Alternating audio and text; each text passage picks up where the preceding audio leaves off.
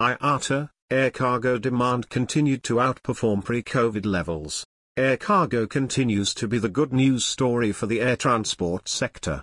Demand is up twelve percent on pre-crisis levels and yields are solid.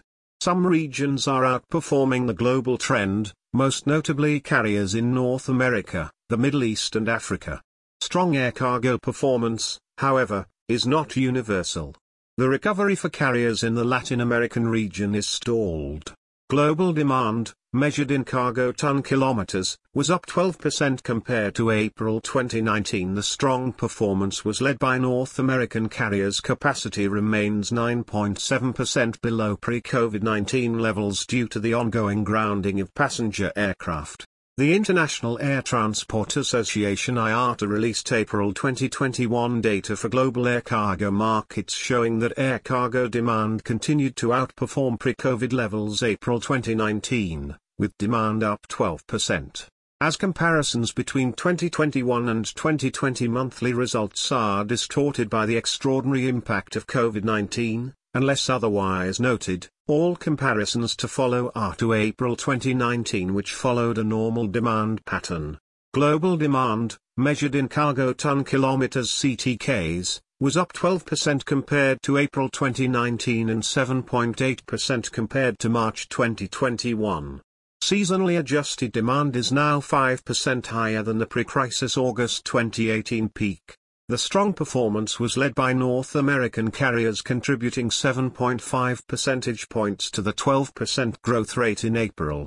Airlines in all other regions except for Latin America also supported the growth. Capacity remains nine point seven percent below pre-COVID nineteen levels April twenty nineteen, due to the ongoing grounding of passenger aircraft. Airlines continue to use dedicated freighters to plug the lack of available belly capacity. International capacity from dedicated freighters rose twenty-six point two percent in April twenty twenty-one compared to the same month in twenty nineteen, while belly cargo capacity dropped by thirty-eight point five percent.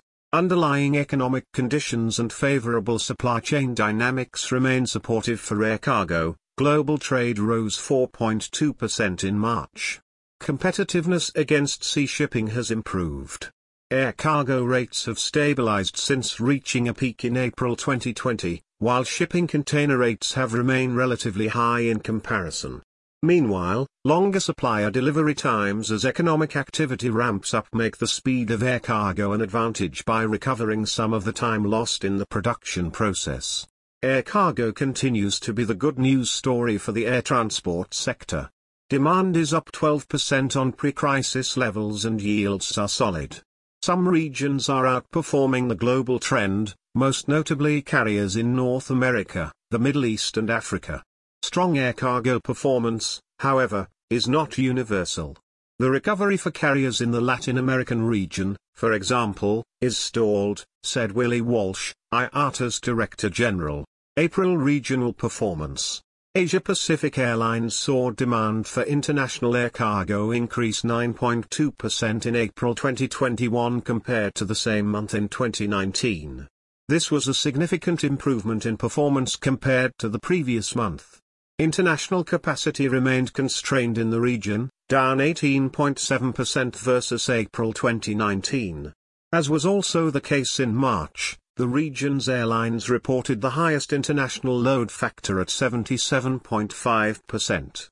North American carriers posted a twenty-five point six percent increase in international demand in April twenty twenty-one compared to April twenty nineteen. This strong performance reflects the appetite of U S consumers for products manufactured in Asia. North American carriers have also been able to grow their market share, notably on routes between North and South America, owing to the large freighter fleets they have available. International capacity grew by five point five percent compared with April twenty nineteen. European carriers posted an eleven point four percent increase in demand in April twenty twenty-one compared to the same month in twenty nineteen. This was a significant improvement compared to the previous month. Improved operating conditions and recovering export orders contributed to the positive performance. International capacity decreased by seventeen point five percent in April twenty twenty-one versus April twenty nineteen, remaining unchanged from the previous month. Middle Eastern carriers posted a fifteen point three percent rise in international cargo volumes in April twenty twenty-one versus April twenty nineteen. This was a significant improvement compared to the previous month. Seasonally adjusted volumes remain on a robust upward trend. International capacity in April was down seventeen point five percent compared to the same month in twenty nineteen. Latin American carriers reported a decline of thirty-two point seven percent in international cargo volumes in April compared to the twenty nineteen period. This was the worst performance of all regions and a decline in performance compared to the previous month. Drivers of air cargo demand in Latin America remain relatively less supportive than in the other regions, and airlines in the region have lost market share to other carriers due to financial restructuring. Despite this, volumes on several routes in the region such as Europe and Central America, and North and South America, performed well.